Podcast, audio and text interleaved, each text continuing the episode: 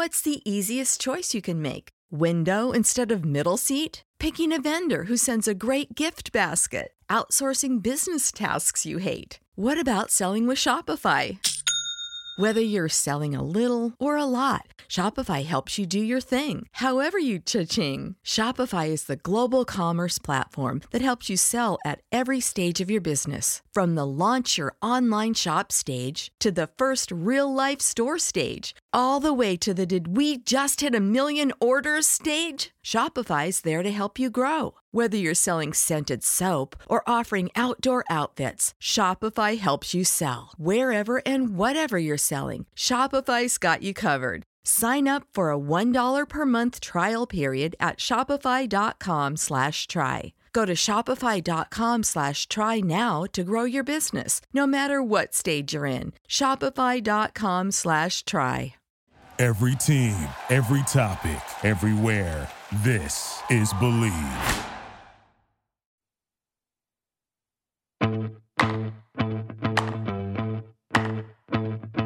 What is happening, gang? We have got a big show for you today on the Inside Football Podcast with Bill Polian. In today's episode, we continue building on what we started last week as we take our look at quarterbacks in the NFL in 2020.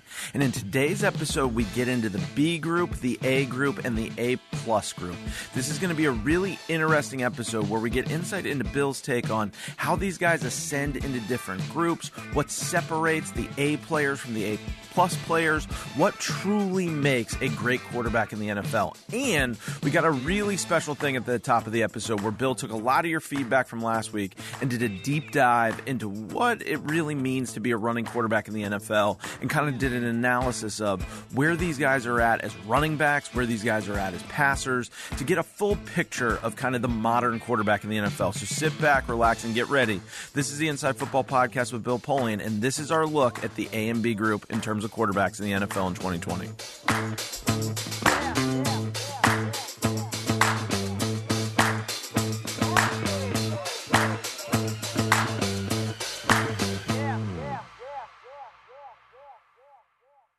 Is the lamp lit, guys? The lamp's lit at my end. Lamp is lit, clock is running, and the mic is open. Here we go. The the lamp is lit, as you guys know, and we have got a fun one for you today on the Inside Football Podcast with Bill Polian. As you guys are expecting, we are going to dive into the A and B groups in terms of how Bill has positioned and stacked the quarterbacks in the NFL. But before we get into that, Bill has actually done something really special that I think you guys are going to love. So without much further ado, we got a lot of ground to cover today. Bill, why don't you give the audience their treat? Well, the issue was raised last week by, by Rick. What's the value added for the running quarterbacks? And uh, and so I tried as best I could to break it out and and create uh, uh, some numbers that made sense. And as usual, when you take a deep dive into it, you find things that are are really interesting.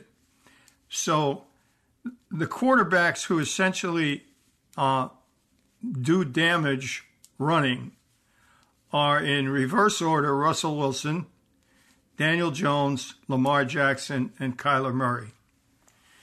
So I said to myself, okay, when I look at these numbers, it tells me that Murray and Jackson are really running backs, and Jones and Wilson are really quarterbacks who extend and escape. And here's what the numbers tell you.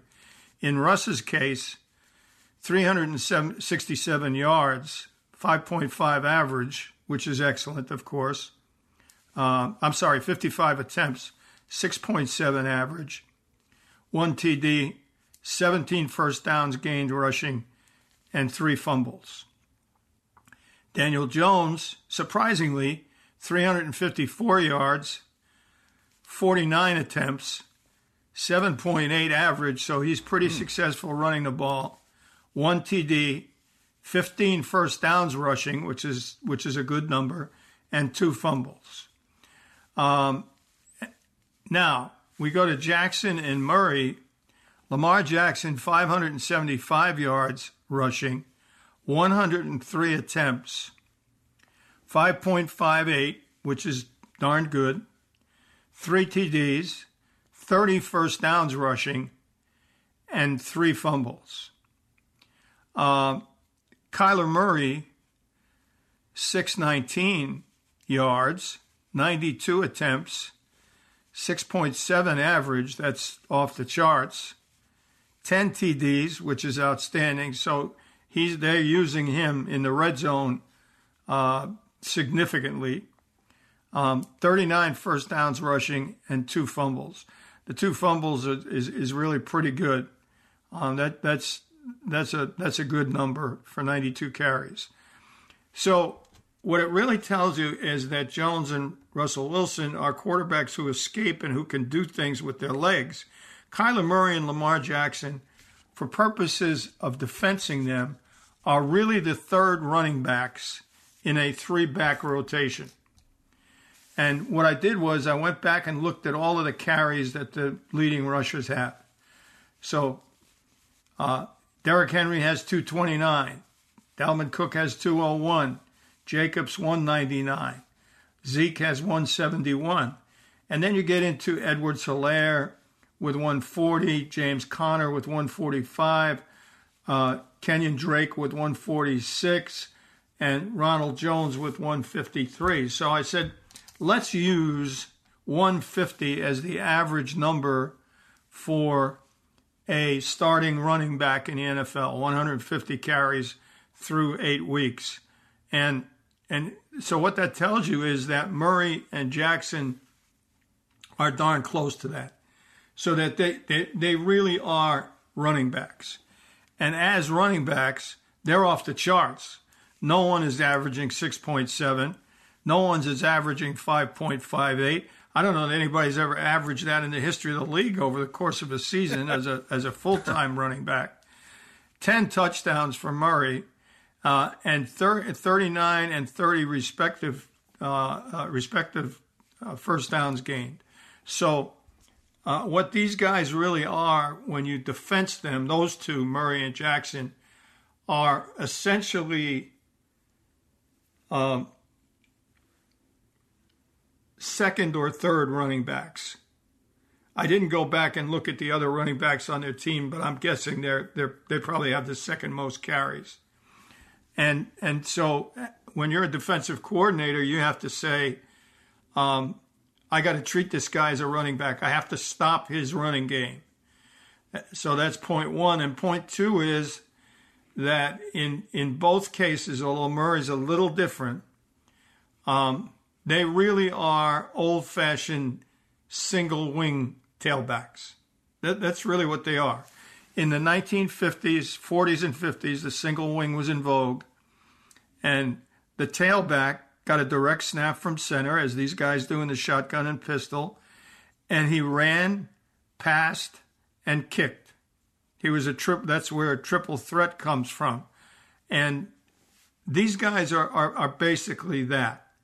And so when you defense them, uh, you, you don't look at them as quarterbacks. You got to look at them as single wing tailbacks and and treat the, your your defensive plan accordingly. Um, and when they happen to be quarterbacks and they're in the pocket, in Murray's case, we've talked about it on other shows. You absolutely must keep them in the pocket. Same with Lamar. You got to keep them in the pocket. You can't the one the thing you want these guys to do is throw from the pocket. You don't want them out of the pocket under any circumstances because the damage that they do is obvious. So that's the sort of value added and, and how you would look at them in terms of, uh, uh, uh of a club saying, what do we have to do to stop these guys?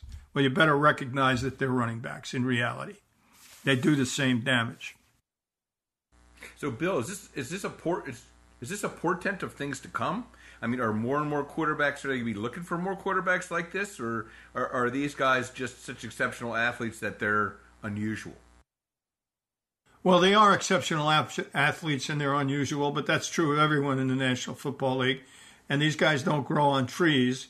Baltimore has used Trace McSorley and RG3 as backups, and, and they're exactly the same style of player um, they're not as good, obviously, as as Lamar, but they're the same style. and um, I, I'm, you know, in, in I don't know who Murray's backup is, um, but the but the bottom line is that there aren't many of these guys around. Uh, and if you try to create them, you're, you're barking up the wrong tree. You'll go, you'll go, just like trying to create Peyton Manning and Tom Brady out of whole cloth. I'm looking for him. Let me find them at the college level. Uh-uh, they don't exist. Uh, Peyton Manning came out what 50, uh, 20 years ago. The closest to him is is Joe Burrow. So it, it's, it's a generation. Um, that saying, once in a generation talent. That's what these guys are. They, they don't grow on trees. And and and the, the wishbone quarterbacks, like the Navy quarterback who I loved a year ago, is too small. He he can't. He's a slot receiver now in the NFL, as is his predecessor, um, who really never made it. Um, but they're they're too small um, to to take the beating. So these guys are really exceptional.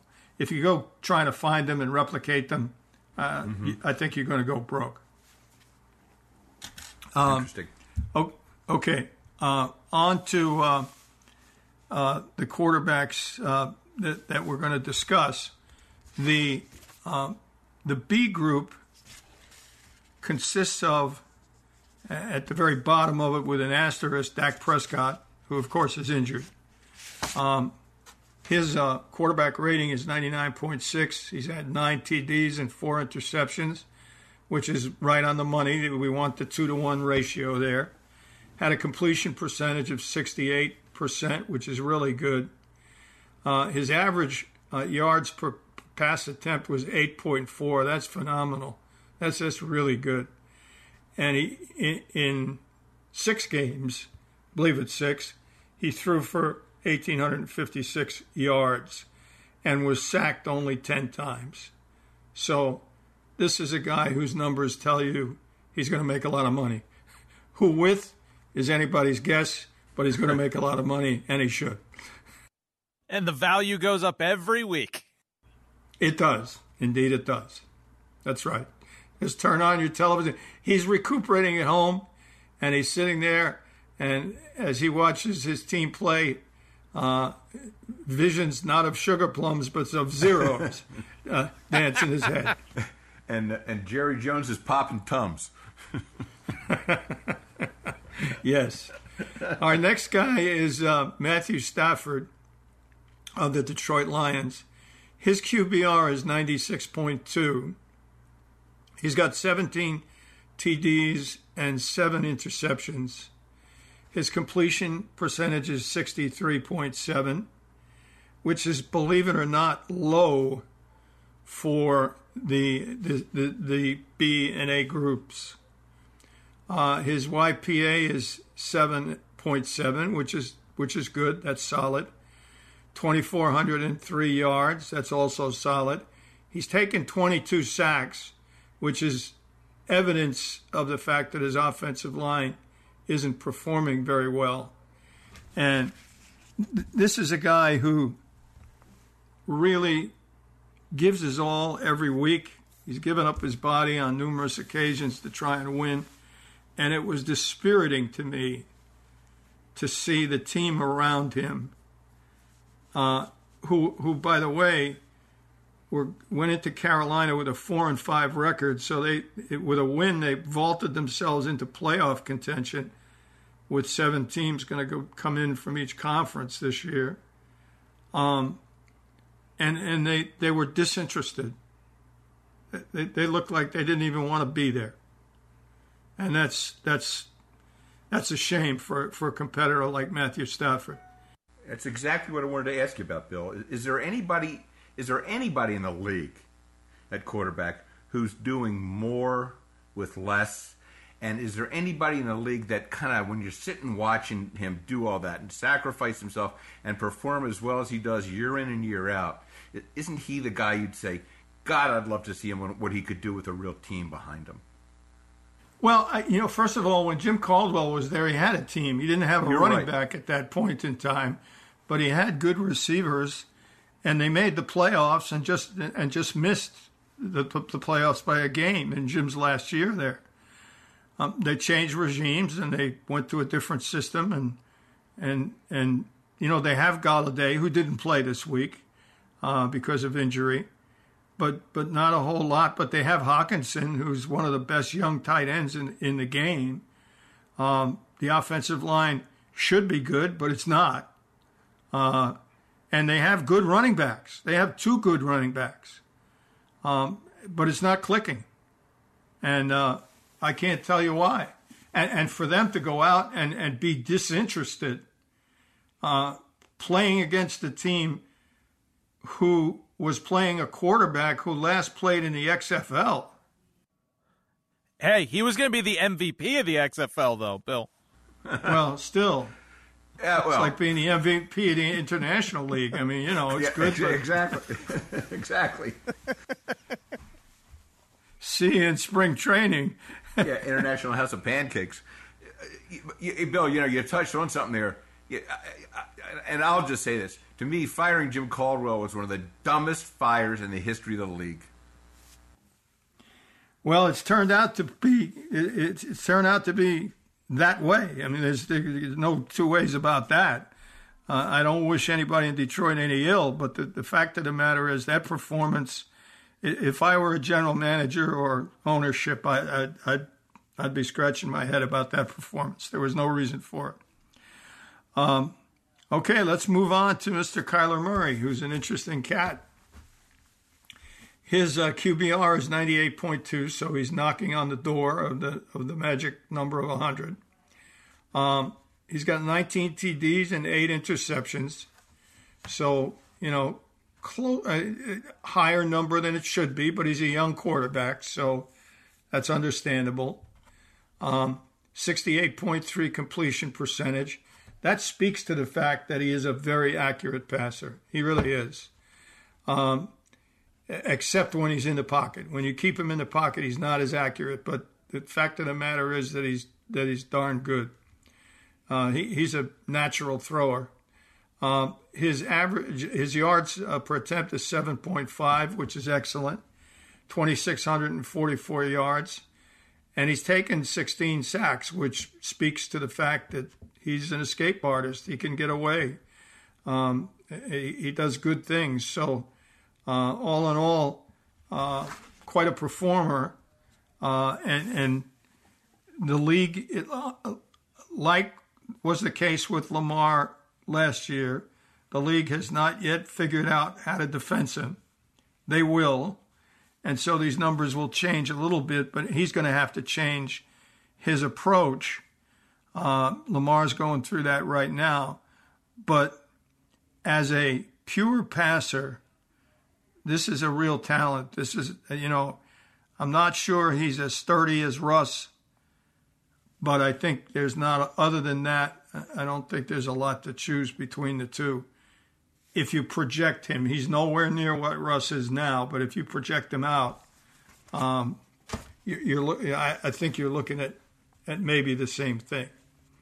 Hey, hey, Bill, Bill. To that end, I mean, this is kind of what we were talking about last week towards the end of the show when we were getting into well maybe just because you're looking at these as sort of six year windows that you're going to have this player. I mean are there certain things that the cardinals should be doing just given that kyler is uh, probably different than Lamar, a stronger thrower. Are there things that they should be employing and implementing now early in his career so that he sort of changes his game to be a little more traditional so that one, it elongates his career, and two, for the Cardinals, they, they could potentially develop a franchise quarterback that they could have for a more significant amount of time?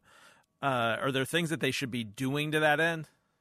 Not much. I, I mean, first of all, we talked about the fact in earlier shows that they're a pretty good defense and, and that goes unnoticed by the by the press because his, his Kyler's so spectacular.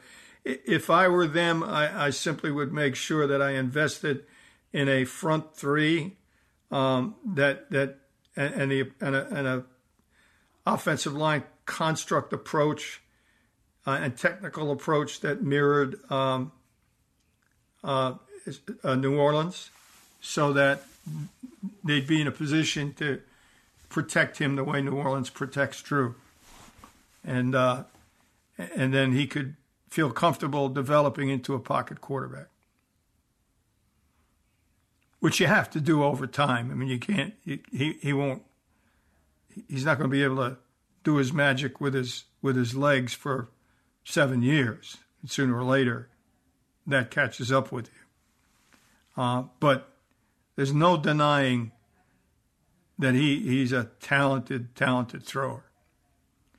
Uh, and, and, you know, the, the, Hail, the Hail Murray, so to speak, against Buffalo is, is not what I'm speaking about there. I'm talking about delivering the ball on target, on time. He's got a little bit of what people call the hitch with Kerry Collins because he's a, he is a baseball player and quite a good one. Um, but I don't. His arm is strong enough to to accommodate for it as as was Kerry. Uh, that was a, a red herring. Um, and is a red. I mean, people don't mention it with him except that it's there. Um, the next guy we need to talk about is Matt Ryan, and, and, and this is an interesting he's an interesting cat. I had a long discussion with someone about him the other day, and and, and we had a, you know, a, not a disagreement, but we agreed to disagree. Um, his his QBR is 99.0, right on the edge. Uh, 15 TDs, five interceptions. That's elite, three to one. 67.2 um, completion percentage. 7.8 YPA, outstanding, 2,746 yards, and only 19 sacks. And his teams have been uh, awful uh, the last two years. Well, poor the previous year. They came on at the end of the season last year, and and and they, you know, they were they're certainly out of the playoff hunt at this point. Uh, is it Matt Ryan's fault? I, I don't think so. I think it's a question of poor defensive construct and personnel and poor offensive line personnel, bad drafting decisions and player acquisition decisions. Um, other people feel that, um, legitimately so, that the, the, the numbers don't tell you the story that in reality he doesn't have that special spark necessary to elevate his team. I disagree, but I understand where people are coming from. But if you look at the numbers, they tell you that Matt Ryan's a very effective quarterback. Hey, Bill, at this stage in his career, uh, what are the things, especially in a lost season like this? I feel like we've been saying this you know, kind of last year, and they obviously got hot at the end of the year. But what are the kinds of things he should be working on and they should be kind of focused on with him as a quarterback in terms of his development? Are there are there things that these veteran quarter, quarterbacks and these kind of towards the end of the season that they should be kind of centrally focused on, or is it as simple as let's just not get hurt and on to the next year? Well, let's get him as many offensive linemen as we can to protect him to begin with. Let's get him a sound and solid running game that he can lead on. Um, let's get him, uh, you know, as many weapons as we can get them, and more importantly, um, as Marv Levy used to say, uh, when, we first came to Buffalo, we had Andre Reed, but we hadn't acquired Don Beebe or James Lofton yet. And everybody, press, media, fans, just would get a wide receiver. We need more wide receivers. We got to have wide receivers.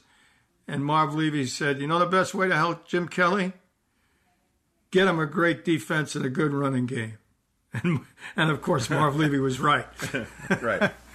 so that's what I do with Matt Ryan. I'd echo Marv Levy. Get him a good, get him a good running game and a, and a, and a, and a, and a good defense and people who can protect them and watch that number 99 go up and back to the Super Bowl. Um, the next guy is a household name. Uh, the household name of all household names, Tom Brady, 99.0, uh, 23 TDs, seven interceptions. Um, these numbers reflect last night. I'm not certain of that. Uh, but but it's still the same ratio, no matter how no, no matter how you sliced it. Um, 66.0 uh, in terms of uh, of uh, completion per- percentage, um, 7.1 YPA, um, 27 and uh, 2,789 yards, and 14 sacks. Uh, sacks a little higher. He took a, a few more last night. The 7.1 um, tells you that he's not throwing the ball down the field, uh, or at least completing it down the field as much as he did in New England. Uh, that that was in the 7.5, 7.6 range. So there, that that criticism of he's not getting the ball down the field enough um, is is has some merit because um, that's what that number tells you. Um, but other than that, I mean, he, he's he's doing what you expect him to do. Um, he had an unfortunate interception at the end of the game last night, but that's the way it goes. He's playing pretty good football. So, Bill, those those numbers, yeah, those do include last night. Um, wanted to ask you this. Um, you know, he certainly is still playing well, uh, but when you when perhaps more by the eye test, but also by the numbers, uh, and this is prior to Drew's Drew's injury. When you when you look at Aaron Rodgers and you look at Drew Brees and their seemingly uh, their, their, performance, uh, there seems to be much to me to be more consistency from previous years. With Tom, it, it how much of a factor would that be? Any physical deterioration versus those other two guys are playing in the same scheme with the same teammates as they have for years, whereas Tom's having to adjust to a new, perhaps even more complex scheme than he's used to, with even more options than he's used to. Uh, you know, as well as you know, learning that system and getting used to the players. How? What do you think? Has he deteriorated physically? Is it some of both? What? What? This this little bit of fall off. What do you attribute it to? Look, at his age, his arm is not as strong as it used to be. It's that simple. Neither was Peyton's at the end. Neither is Drew's, although it hasn't deteriorated a whole heck of a lot. So that's point one. Point two, the offense is is different. It's not more complex, and besides which, it wouldn't matter how complex it was. He could digest it and spit it out in a heartbeat. He's brilliant. So that's not an issue. What is an issue is the fact that he didn't have preseason, he didn't have OTAs, he didn't have time to work with all these receivers. He's trying to get AB um, uh, integrated into the system now, um, and and the offensive line is not what he had in New England, so that causes timing issues uh, that didn't exist before, um, and that's it pure and simple. Okay.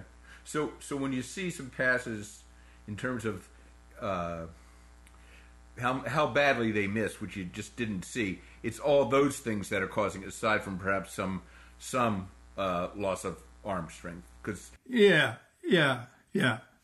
Because you never you never saw him miss the way he missed last night. I mean, well, you, you know, look, it, people say that.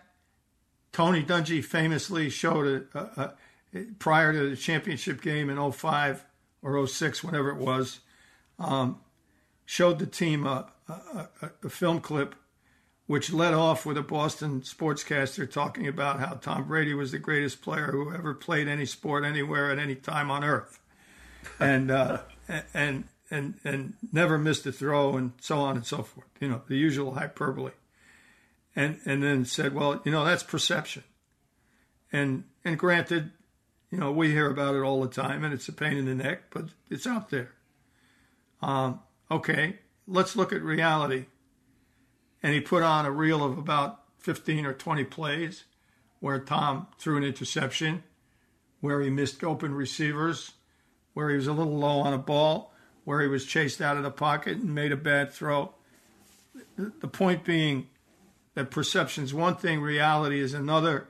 And Tony ended by saying, we don't have to do anything exceptional. We just have to do what we do. we have to do the ordinary in an exceptional way. Just do what we do and we'll be fine. and and there was not, never a, a, a more true depiction of the difference between uh, perception as created by media and fans and reality that you can see on tape. And so, what you're saying is the perception that you have um, with with with the addition of everything that you hear on the broadcast and with people talking about him, as opposed to sitting in a room quietly with with no uh, with no commentary and just watching the tape and saying that's a good throw, that's a bad throw, uh, that was a bad route, the receiver dropped the ball, etc. Two different things. To, to me, in watching it last night, the thing that kept coming into my mind was another Tonyism where it felt like, and this is obviously totally just armchair fan perspective, but it seems like they just need to take a deep breath and say, okay, we're going to do what Tony Dungy says. We're going to do a little less. That they they have so much that they can do, so many weapons, so many things that they can do. It's hard to identify what your identity is, and that maybe if they just did less, they'd be a little better. Uh, you know, I'd have to go break it down a little bit, but my sense is that with all the weapons that they have, their their run pass mix and their style mix, you know, power, uh, lead, all that kind of thing, is really pretty good. And they got in a shootout last night. The, the problem wasn't Tom Brady and the offense; it was the fact that the defense couldn't stop anybody. And and and the bottom line is that, um, as Nick Saban was quoted as saying the other day, you can no good defenses no longer can stop good offenses. So it was a question of who was going to make the big mistake last. It happened to be Tom, but he was coming from behind, you know, with under two minutes. You, you're not going to be perfect in that situation. And I think if you graded out the offensive lines, um, and theirs was shuffled because they lost the tackle early in the game, and then he was hobbled for the rest of the game. I thought the Rams' offensive line out, you know, outperformed the the the Pats' offensive line. Uh, I'm I'm sorry, Freudian slip. The Bucs uh, uh, uh, offensive line, and that and that was that was the answer. So um, I don't put that on Tom. I thought he had a pretty darn good night, and these numbers indicate it. And, and I will uh, I will own up to saying the perception, but I still do I still do believe a little bit, Bill, that arm strength and no off season have contributed to this a little bit. I, it's just my take, but I understand. Oh, I'm a I'm a big believer in off season. I mean, I think that's the that's the principal reason is is no off season. Right. That's why I say the other two guys don't need it as much because they're in the same system they've been playing forever with the same teammates. That's correct. That's absolutely correct. All right, the next guy we're going to talk about is uh, the unknown soldier. you haven't seen him. you, you, his name is whispered every now and then, uh, but he is lighting it up. Mr. Herbert, Justin Herbert in San Diego. Uh, his his QBR is 102.8. Uh, 19 TDs, six interceptions. How do you like those apples? Three to one as a rookie. Pretty good.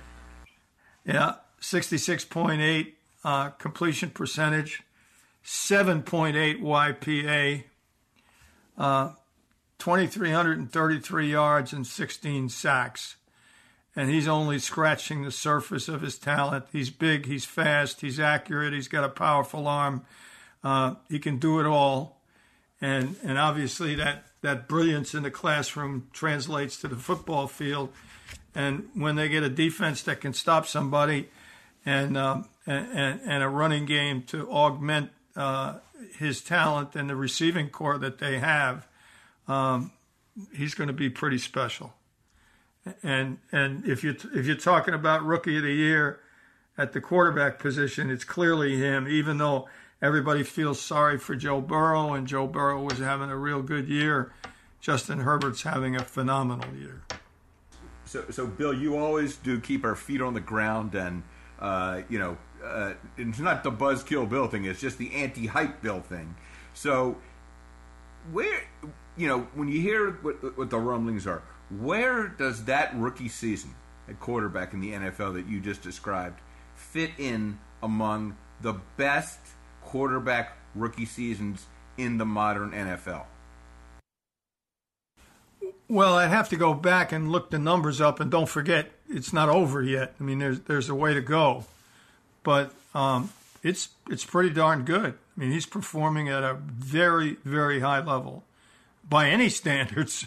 It's yeah. uh, by by QBR. It's let me just add it up: two, four, six, seven. It's the tenth highest QBR in the NFL, and his team isn't even close to the playoffs. So think about think about. think about what the rest of the team is like. Yeah, exactly. it's principally exactly. defense, by the way.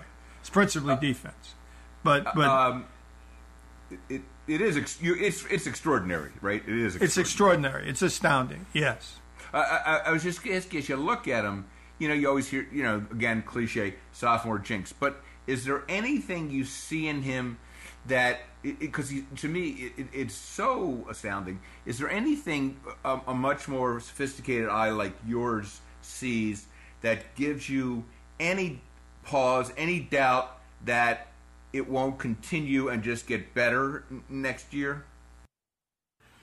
Not if they protect him, no. And and they'll have their best running back back off injury ne- uh, last uh, next season, and uh, and and they need to do a better job of protecting him, and uh, and obviously, they they've got to be able to finish games and, and stop people at the end of games. They they've lost as many one score games as anybody in the National Football League, and so they've got to get better at that. But no, I, I, I think, you know, I, I think if you, if you just let him go and develop this immense talent that he has, um, he, he's he's on his way. Uh, to me, if you're sitting there in San Diego, you're saying we, we, we got the answer. Let's go build the rest of it and and some of that may be coaching, and some of it may be player personnel, and some of it may be medical. It seems to me that they have an inordinate amount of injuries every year. Um, by medical, I don't mean doctors. It may be uh, strength and conditioning, things of that nature. But this is a position I don't think you worry about. Um, and that's that's makes that'll make Tom Telesco sleep well at night and ownership sleep well at night because that's the thing you worry about. Uh, the next guy is really interesting because he is the ninth rated QBR. Um, but if I were doing a ranking based purely on how I think he's playing, he would be uh, probably just below Derek Carr. Uh, it's Ben Roethlisberger coming off an arm injury, an elbow injury. His quarterback rating is 103.5, 22 TDs, four interceptions. That's even for him. That's outstanding. It's pretty good. He's taking care of the, yeah. he's taking care of the ball better this year than he than he has in a while. Really, uh, in his in his younger years, in his salad days, he was wild and woolly with the ball, but he's he's a wise old veteran now, so he, he knows how to take care of it. Um, 66.8 completion percentage, 7.8 YPA. Thank you, Notre Dame rookie uh, receiver. right. Uh, 20, uh, 2,333 yards and 16 sacks. Uh, and the sack number actually is, is uh, I'm sorry, 10 sacks. Uh, the sack number is really very good, even by his standards. So he's playing really good football. He had one bad half against Tennessee where they actually came back and and and won the game, but it, it looked like they had a big lead at halftime and they, they all checked out, and Tennessee came roaring back, but they, they they ended up winning it on the last drive. Um, and and he does not have um, a Super Bowl winning running game. He, they don't have a game breaker like Edwards Helaire, like Le'Veon Bell, who they're both I'm, I'm afraid they're going to end up playing against in the championship game. Um, they don't have that kind of guy. James Conner's phenomenal back. I'd want him on my team every every day and twice on Sunday, but he's not a game breaker. And the younger guys are not quite game breakers yet. So his running game is is while it's really good, and they block it really well, and they stick with their identity, which is to run the football and smack you in the mouth. Um, it, their runners are not as talented um, as, as, some other people, so that makes these numbers even better. Uh, which is why, if I were ranking them just in terms of how I felt they're performing, he would be higher. Uh, but the numbers tell you, you know, there he is, and it's great no matter what. Uh, the next guy.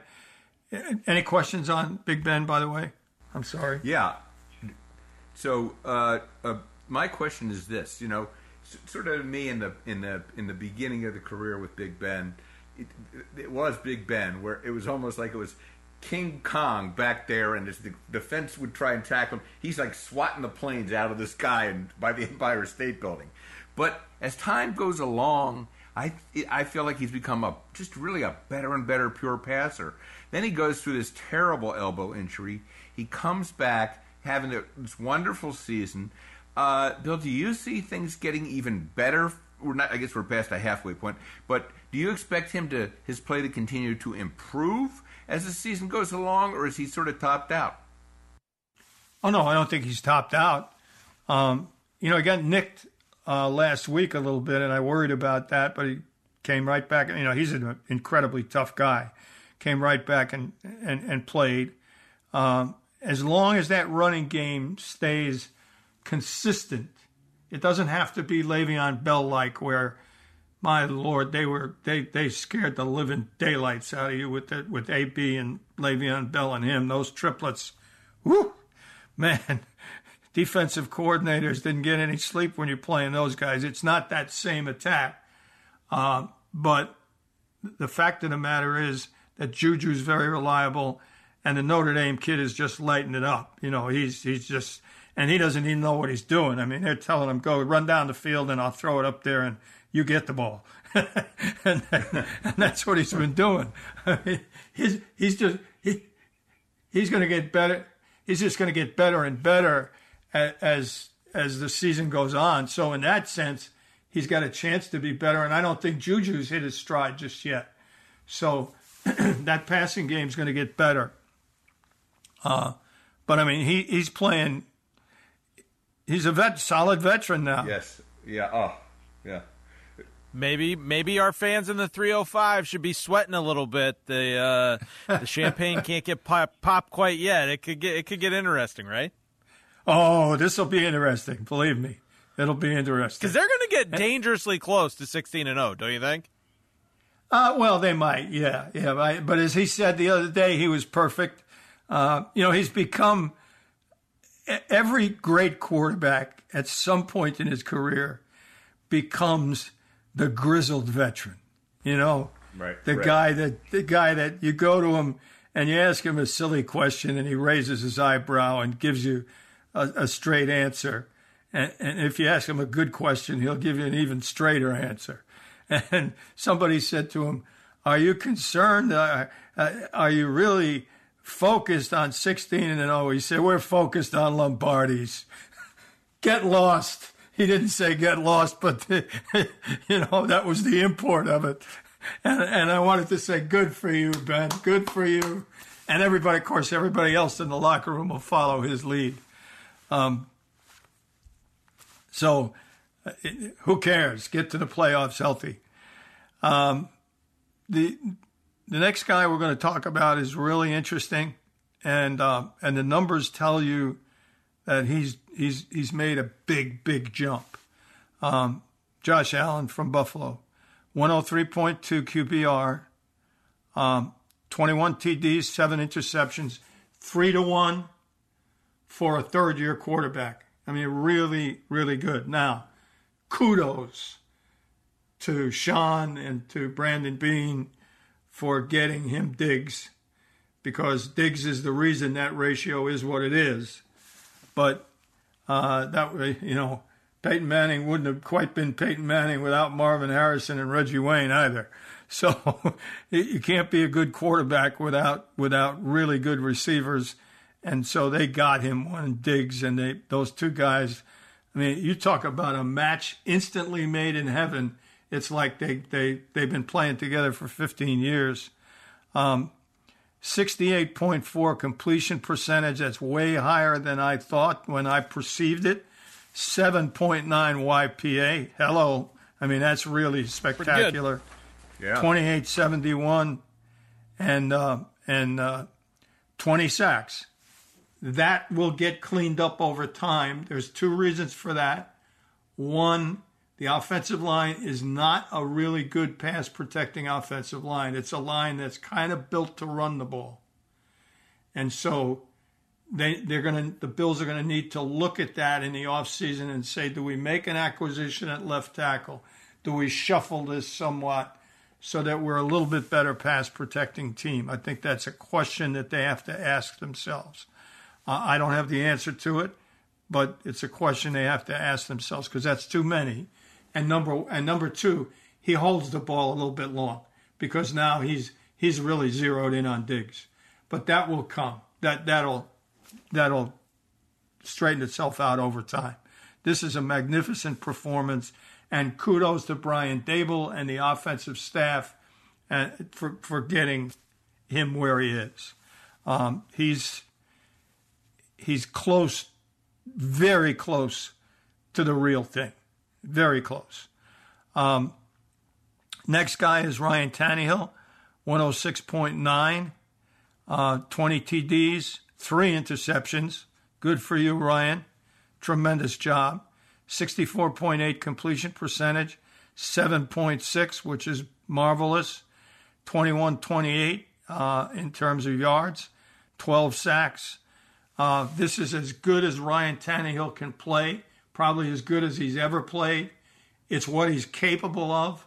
The people who vilified him in Miami should go hide in a basement somewhere uh, or else wear sackcloth and ashes uh, for, for, for the rest of their media careers because he was a good quarterback in Miami and led them to the playoffs, and he's a better quarterback now because he's got a really good running game with him and good young developing receivers.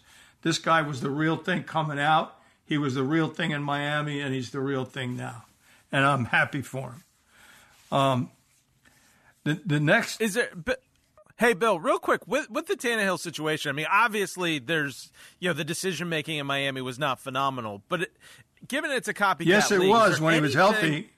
Yes, it was when he was healthy. I beg to oh, differ. no, no, I'm saying the, the, no, I'm saying the the general the the executive decision making. Oh, I'm sorry. Okay. Uh, yes. yes. In, in moving on from him, so in thinking that through a little bit, there's got to be other guys similar to the Tannehill situation who with a second chance somewhere else, maybe they could they could play this way. Is there something that can be gleaned from what Tennessee's done in the Tannehill Reclamation Project that specifically has helped push him to be who he could be, or is this just a situation where Miami just completely whiffed on this, and this should be happening in the 305 right now?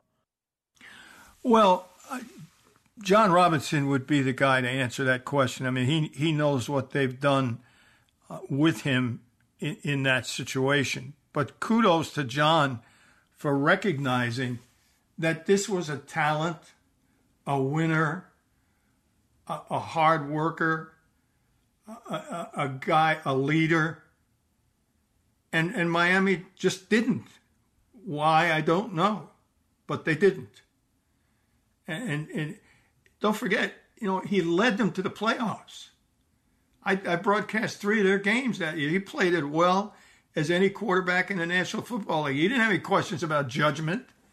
He was hitting the right guys. He was a leader. He was running the football when he had to. He's athletic enough to make those kinds of plays.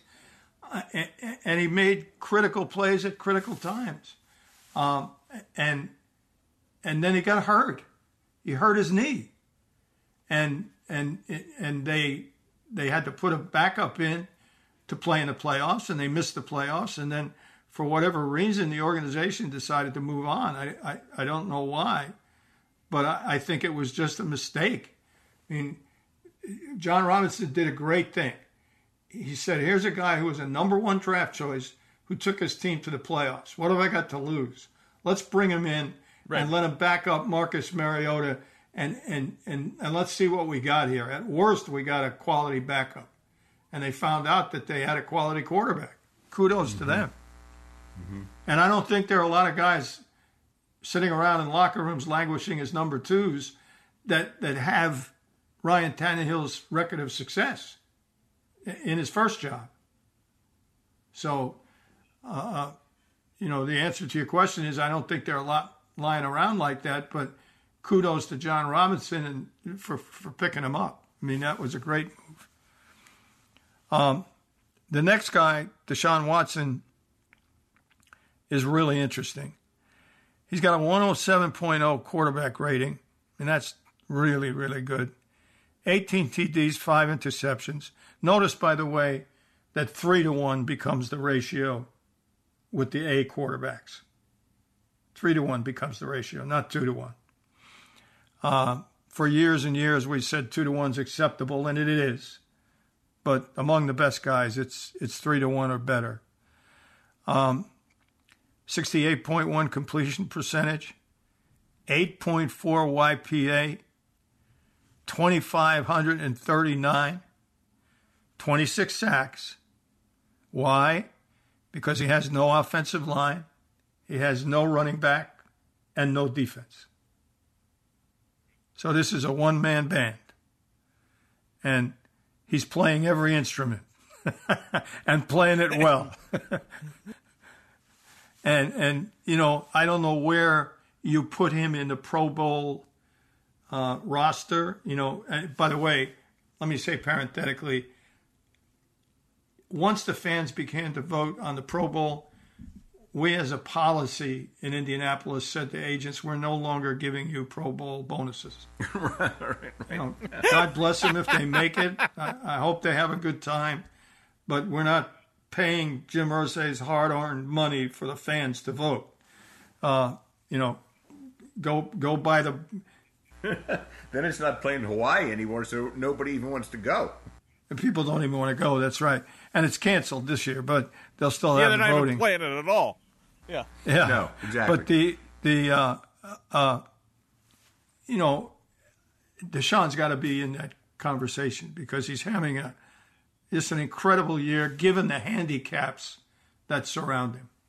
Uh, uh, no one, including Carson Wentz, is playing with worse with a worse supporting cast than Deshaun Watson. Although he does have good receivers, he's got two good receivers, but otherwise, it's good lord, you know, Katie bar the door. So you know you got you, you're going to have two, you know, a new GM and a new head coach coming in there. Here you got a guy who's playing at this magnificent level, so far ahead of his team and the team's results. You have a few good, you know, you got J.J. Watt, you got something. You know, what the heck do you do, Bill, if this is Bill Polian coming in with that team like that, knowing you're optimizing at quarterback, knowing you have a few other good players, but the team is just so flat and so unproductive. What do you do in that kind of situation? Where do you go first? offensive line and defensive line, without question. They got decent enough receivers. I, they, they don't have a, a true go to guy, but they, they have decent enough receivers. Now, they have some guys coming out of contract that, you know, may be looking for more money than they're worth. So this might be, this year might be a one step back or two steps back before we take one step forward. But that's where I would start offensive and defensive line. Uh, you know, uh, Tunsil's acceptable. Um, the price they paid was too high for him, but he's acceptable. Um, beyond that, I'm not sure there's anybody that you jump up and down about. There is no running back, uh, much less two, um, that you can count on. Tight end is the, the tight end that's playing is aging, and so there's nothing there. And and the receiving corps is you know, okay. Not and and of course they miss the number one guy, the bell cow, who is lighting it up in Arizona. So to do what he's doing is is amazing, but you can't get him sacked 26 times either. So let's let's go, you know, let's get the offensive line squared away, and and, and then we'll take it from there.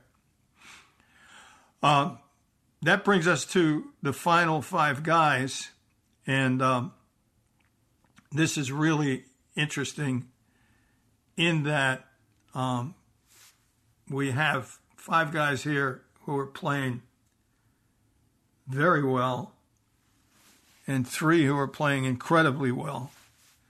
Um, so number five is Derek Carr, 107.4, 16 TDs, two interceptions. Woo!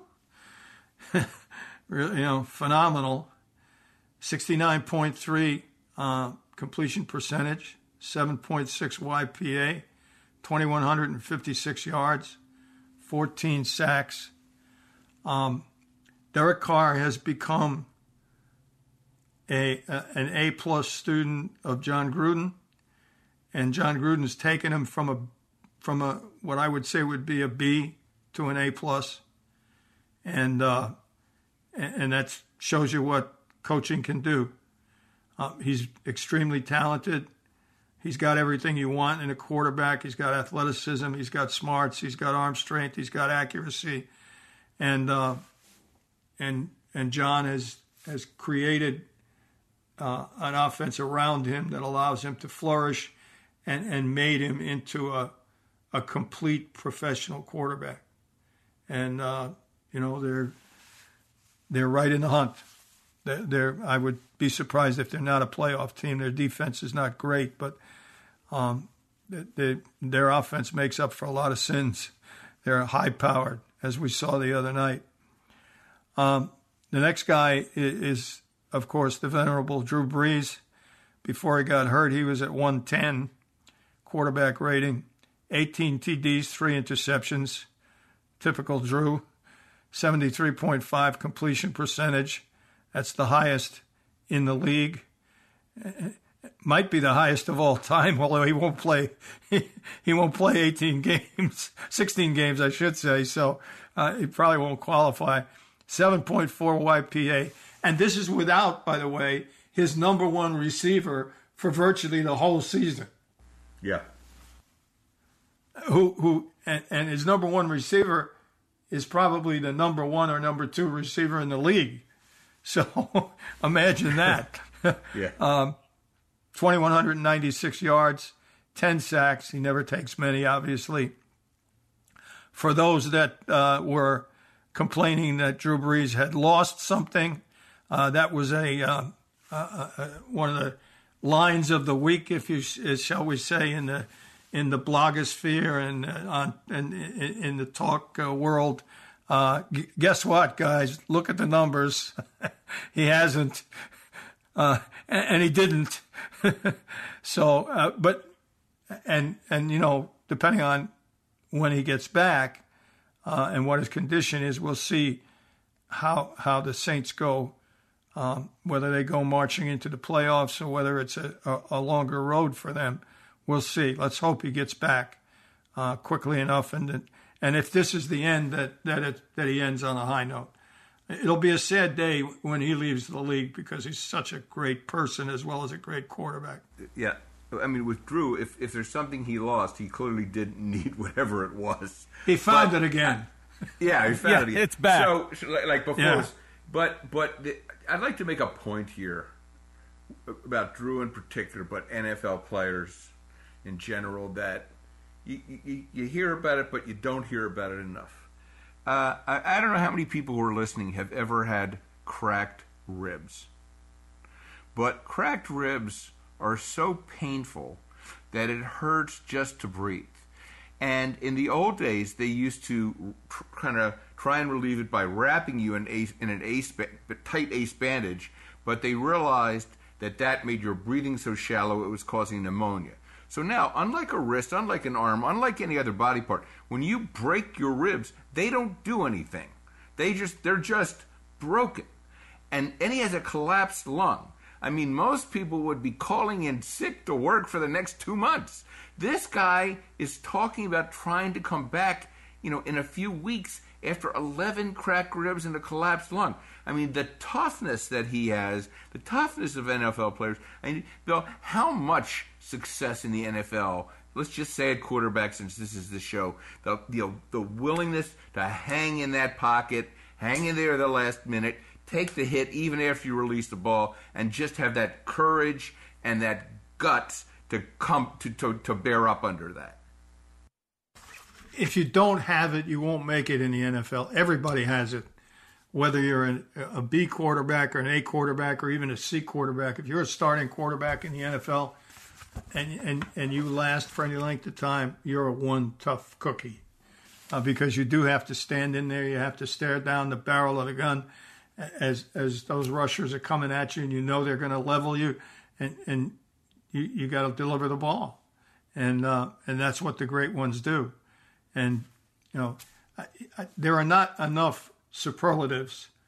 You you could fill three shows talking about the superlatives of, uh, uh, of Drew Brees. Suffice it to say, he's a first ballot Hall of Famer, and as I said just a minute ago, it will be a sad day for the National Football League when he hangs it up and I hope he plays for another five years.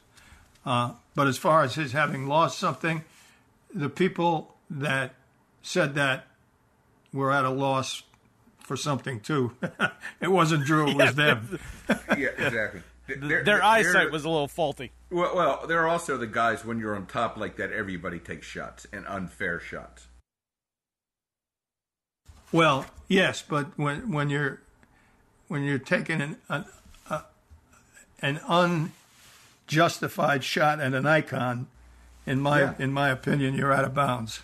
Oh, totally. I, I oh, I don't justify it. It's worse in his case because it was so absurd. So, okay, so now let's let's do a little recap.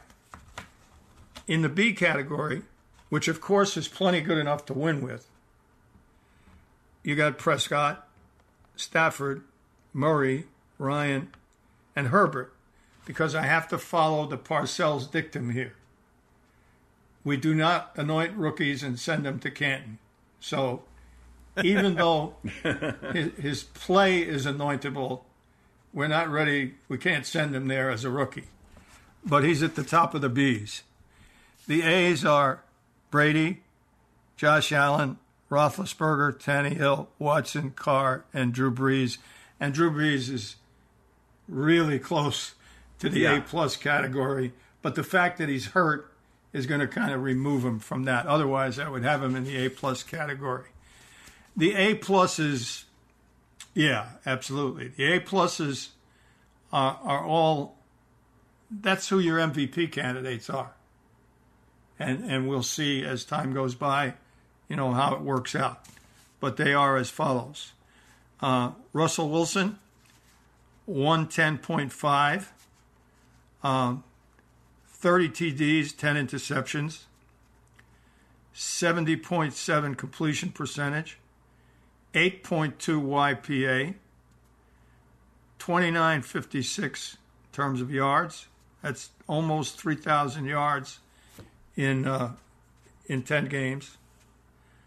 33 sacks, which is too many, but we know why because the offensive line is is, is not great uh, and playing at a level that's as good as he's ever played, and winning with a team that has a you know relatively mediocre offensive line and a really historically by Seattle standards uh, inefficient defense.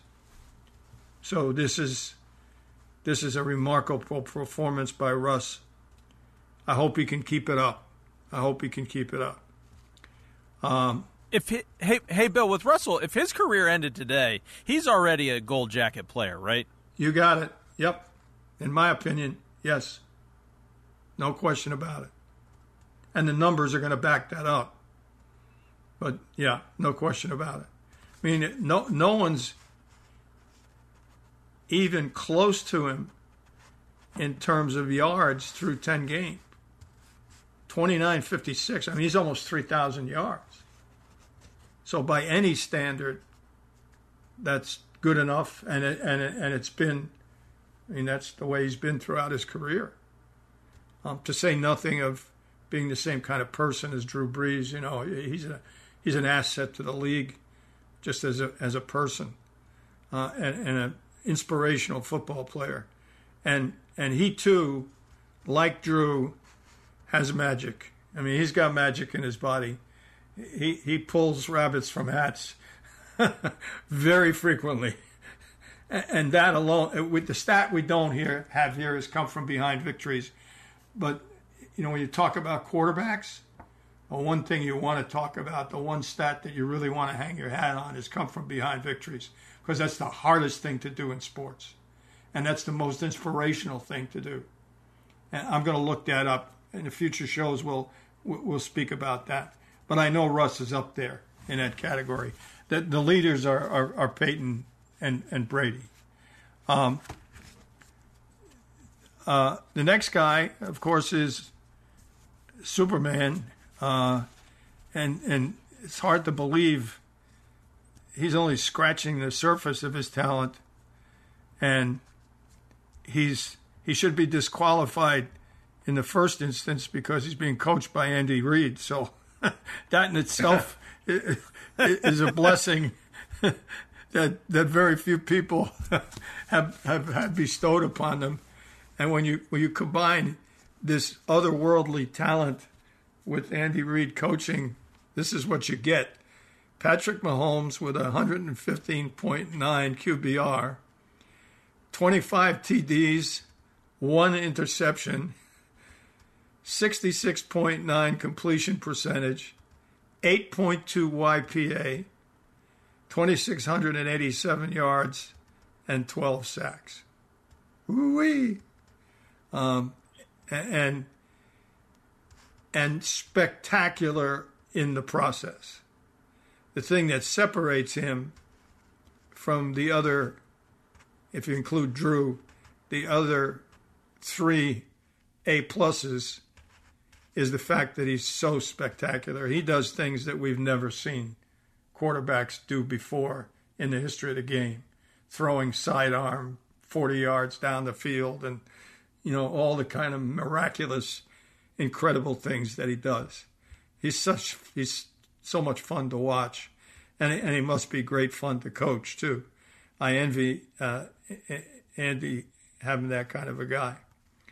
Uh, and then the the leader, interestingly enough, numbers wise, is Aaron Rodgers. Bill, before you move on, I, I just want to get one question in there about sort of in the interest of fairness and balance, because I don't know what else I could ask to, to achieve that. Because he's everything you said and maybe more. Is there anything he can't do? Do you see any weaknesses in his game? Is there anything he could improve? I don't see any weaknesses.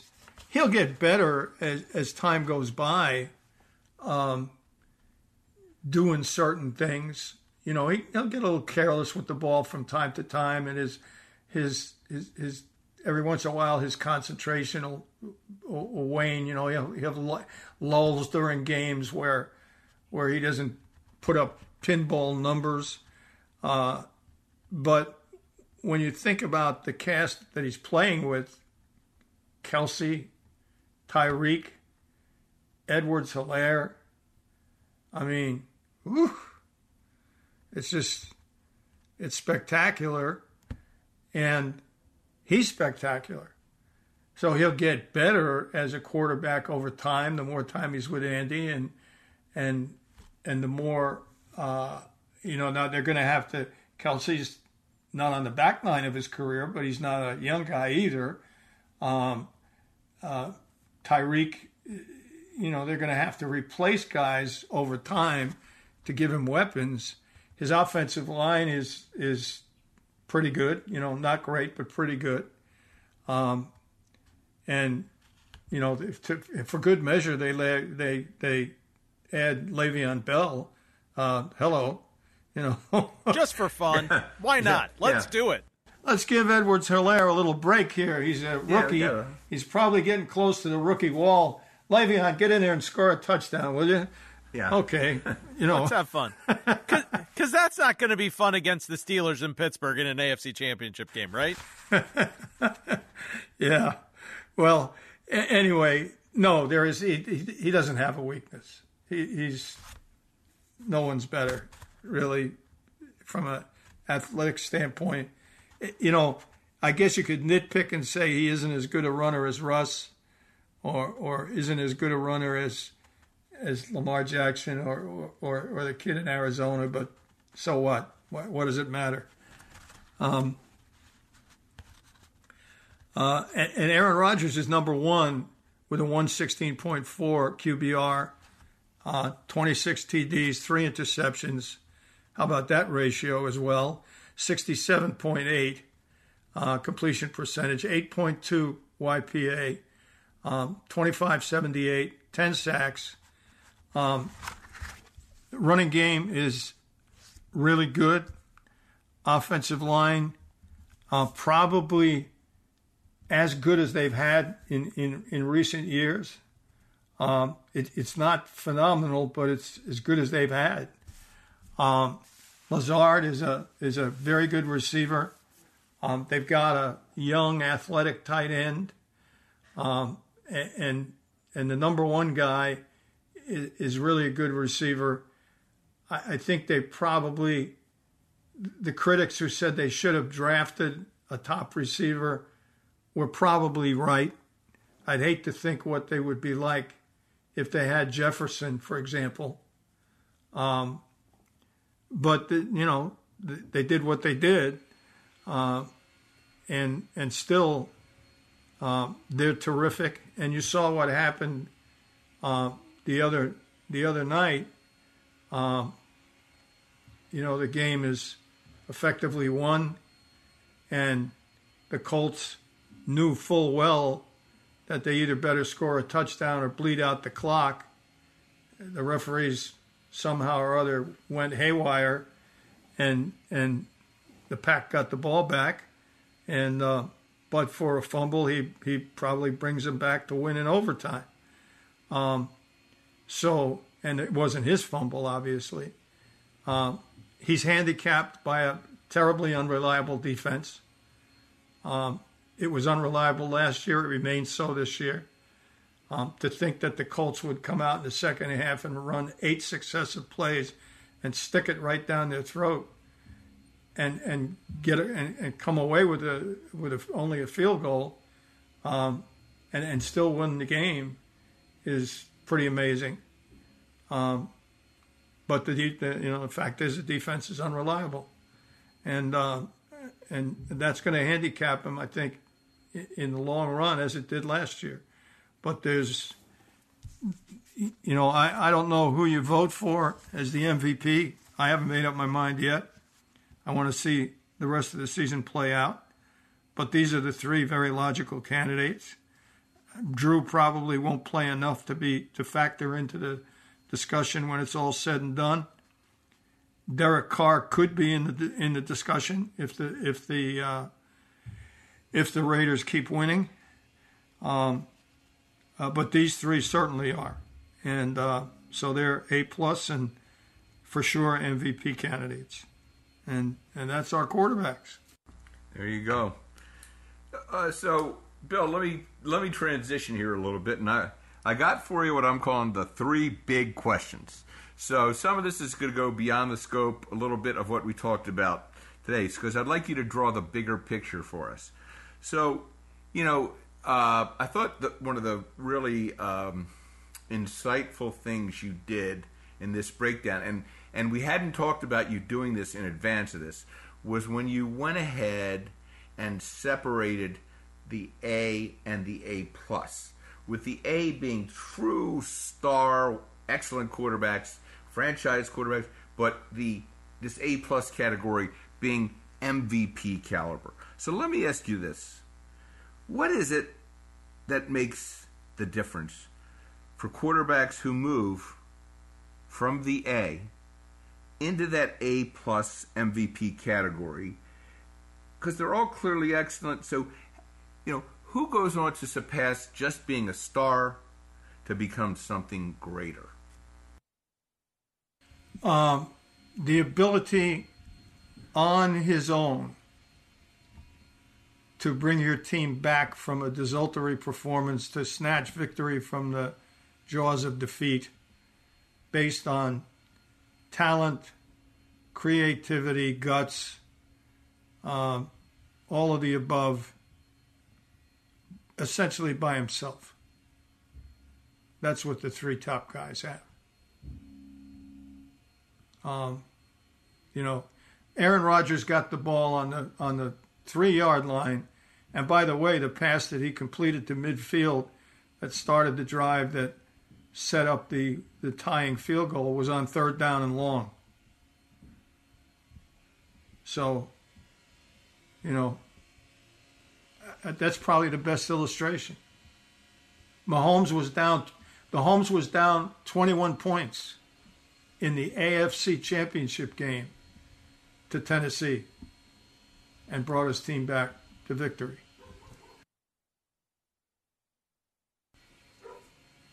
Yes, yes. Yeah. How many times has Russ uh, done that in his career? And and the other night against Kyler Murray, playing with no running backs. I don't know where those guys came from. They might have had a tryout camp. Uh, yeah, okay. They they came from Azerbaijan. Yes, yeah, that's exactly right. From the European Football League, get in there and play. Exactly. It's nice though because they got to play with Trent Williams for a brief minute. yes. So I mean that's what those guys do. That's that's what the that's what gold that's what gold jackets do. Yep. Which is you know all the more remarkable given the interdependence and that, that this is sort of to me the truest of team sports that we're one you know to have one, you can't dominate like one great basketball player hit a lot of home runs like a baseball player. you're so dependent on everything but these guys can just really lift everybody around them as you say um, all right so next question let me just add let me just add this i've said it Go before ahead. but it bears repeating what these guys do and i'll i'll include um, probably everybody on the A list in, in this. What these guys do, because they are because they transcend what's around them. Um, what they do is give your team, everybody in your team, defense, special teams, everybody, a feeling that all I've got to do is play hard and do my job. And whatever number that guy wears, in our case in Indianapolis, it was 18. 18 will take us the rest of the way. 18 will get it done. All we got to do is do what we do, do our job well. We don't have to play exceptional. We don't have to win on every down. We just got to play well enough and 18 will find a way. And and that's why those teams that's how they how they give, bring value added to their teams because the psychological lift that they give everybody else is absolutely incredible. And uh, I've, I've, repeated this story time and again, but it but it, but it bears repeating. Um, we're getting on the bus and we're going to go play Houston and, and we're, I don't know, zero and 14 or something. We've lost Peyton for the season. And one of the coaches said to me, you know, for the last 13 years, 14 years, we've gotten on this bus every Sunday morning knowing we got a 50 50 chance to win no matter what happened. 50 50 no matter what happened, whether it was the Super Bowl or the first game of the season. And now we don't have that. And it's a bad feeling. That tells you what these guys are. Yep. And and in fact, if anything, Bill, I would have rated it a lot higher than 50-50, given what you, you guys compiled there. There's all those 10, 11, 12 win seasons. But something you said segues perfectly into the next question, which is this. So let's say it's a couple years from today, and we are doing our third annual quarterback review. from among and Drew Brees, I'm gonna I'm gonna take Drew Brees out of this because he to me he's an A plus. He's an A plus. From but other guys who are in the A and B groups, if you had to put your money on one, who would you have picked to be in that A plus status two years hence? Carr. Because I think he's the most. I think he's the most gifted. Um, And and is the is the jury still too much out? I wouldn't. Uh, I wouldn't dismiss any of them, but I think the jury's still out on Josh Allen. Um, and I got to see what Watson would have around him. I mean, you know, you can only go through so many seasons like this, um, and, and not have it hurt your where you are. And then I wouldn't bet against Herbert for sure. Yeah, yeah. And I might not bet against Murray either. But if I had to pick one, I'd say Herbert. Interesting. He's he's certainly probably at the fur, the furthest development of any of those guys for one thing. All right, so here's the here's the last question before Scott's audible. Stick stick with me on this, Bill, because it, it takes a little uh, a little setup. So, despite perhaps having a, a, a um, closer to mortal season this year, everyone still regards Tom Brady as the goat. But in terms of sheer production, Drew Brees is right up there with him, and it's just been a few years since Peyton retired with his gargantuan stats. In terms of sheer talent, Aaron Rodgers perhaps surpasses them all, and now we have Patrick Mahomes, who seems to be able to do things that even those other guys can't do. Are we in the golden era of quarterbacks, or are things distorted by the changes in the rules and the modern schemes, or perhaps some other recency bias? Because you've taught us the closest thing we have to an apples to apples com- yardstick, sorry for the pun, is the QB rating. And begin, beginning in 1960, uh, at, with guys who played for 10 years or more, that measure puts Aaron Rodgers at number one, career wise, at 103.1, Drew, Tom, and Peyton in the high 90s, Philip River, Matt Ryan, and Ben Roethlisberger in the mid 90s. But then get this, Bill. They're followed by Joe Montana at 92.3, Dan Marino, Brett Favre, Jim Kelly, Roger Staubach, Troy Aikman, Bart Starr, Fran Tarkenton, and Dan Fouts are in the 80s, and John Elway and Johnny Unitas are in the 70s.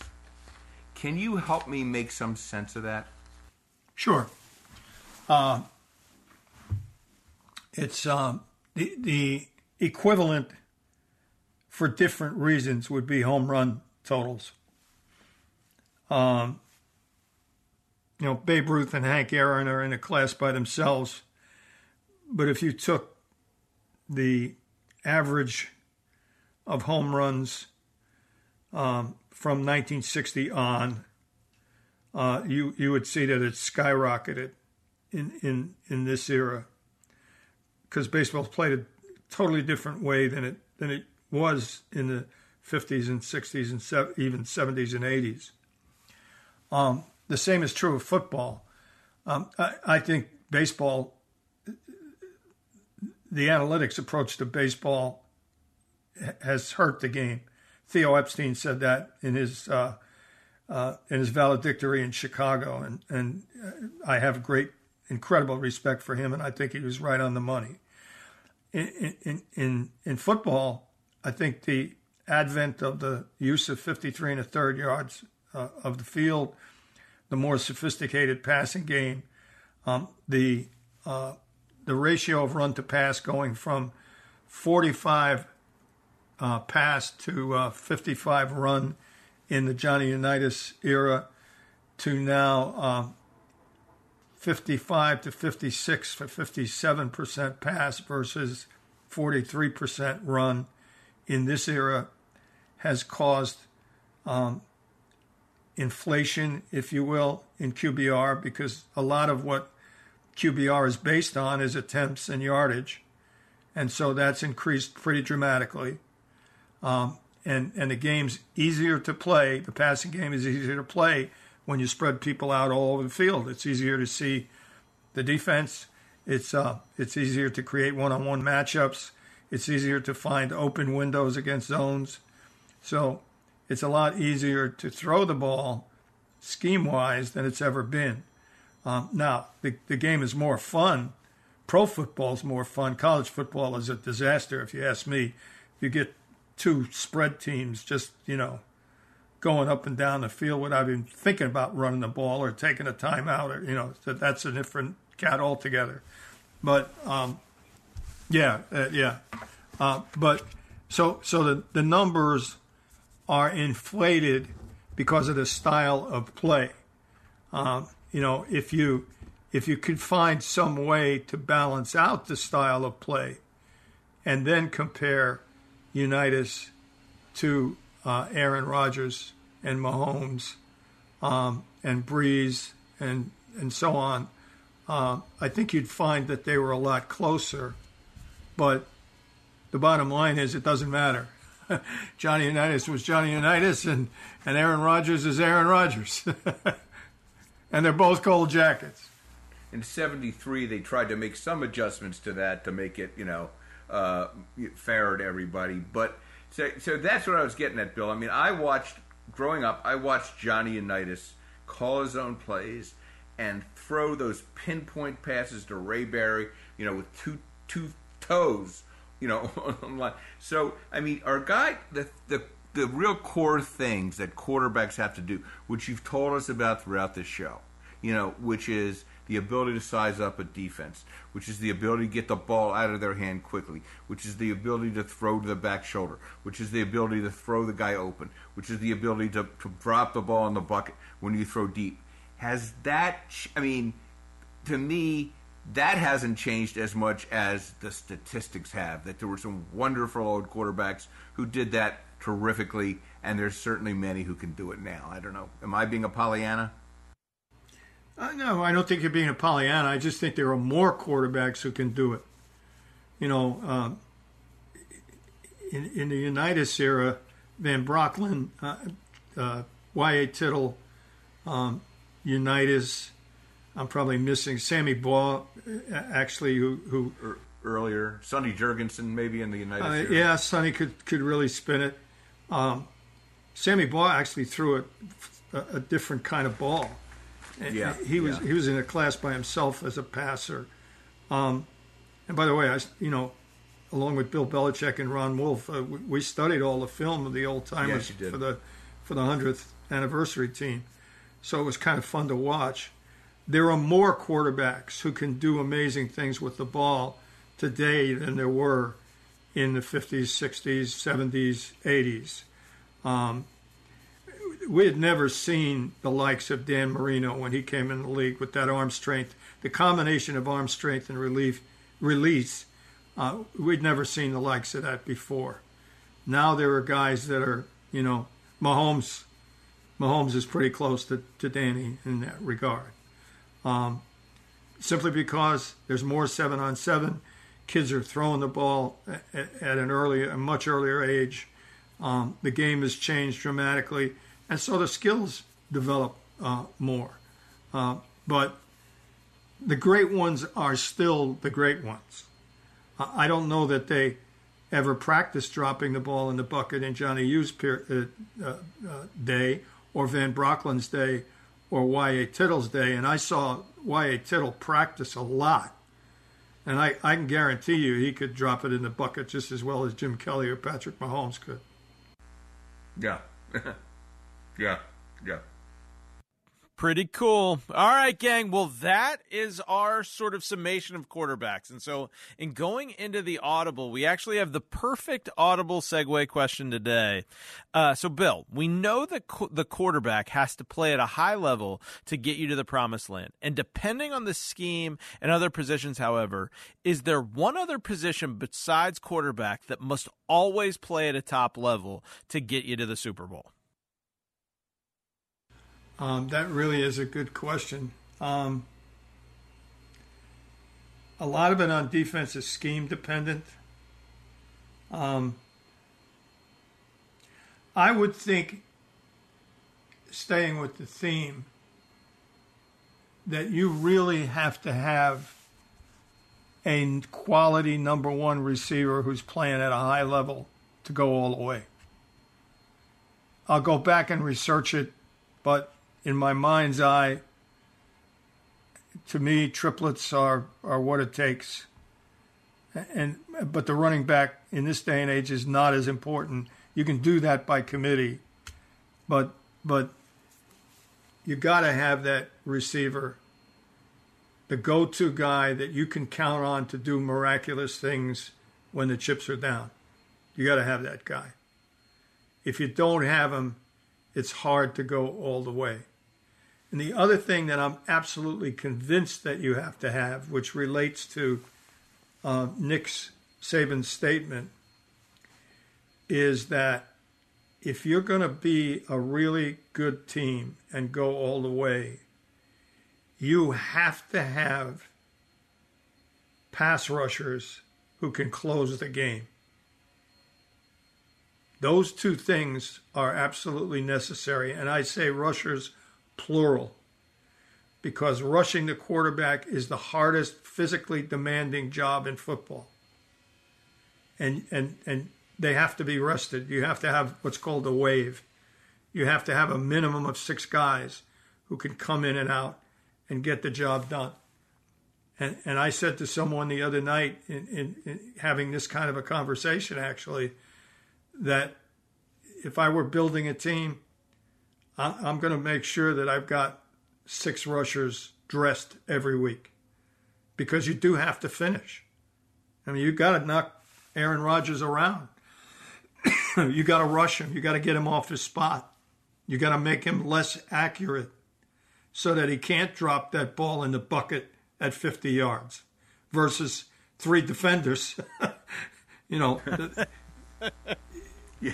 you, you, you, so I would say I would say the, the the transcendent receiver, the Jerry Rice, the Marvin Harrison, the Hall of Fame receiver, and and or close to him, and uh, and then the rushers.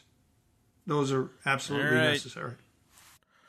Well, kids and parents, if you're listening, pay close attention because I have a hunch those are the positions that also get paid. So if you don't make it as a quarterback, learn to Yeah. rush the quarterback or catch the football.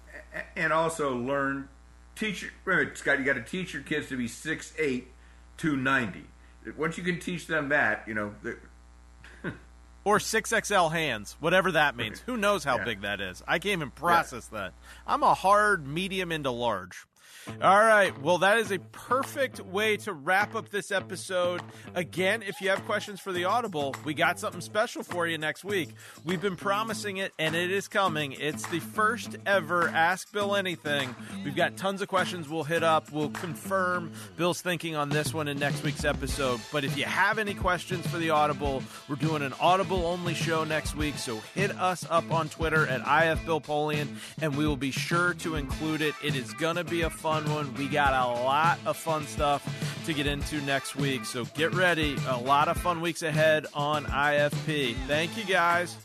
all right one quick thing we're recording this right before thanksgiving you'll hear it after thanksgiving i'd just like to wish everybody a great one and uh, and hope that we can come together and that some of the lightness will return to the world and it'll be a better new year for all americans Amen.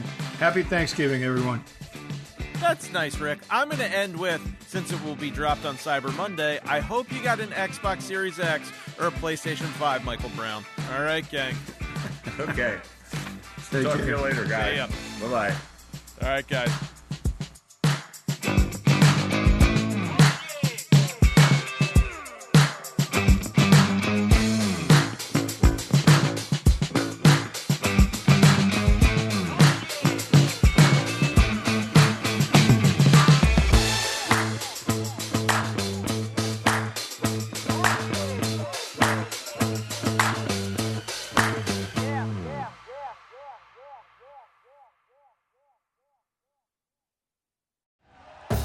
Thank you for listening to Bleav. You can show support to your host by subscribing to the show and giving us a five star rating on your preferred platform. Check us out at Bleav.com and search for B L E A V on YouTube.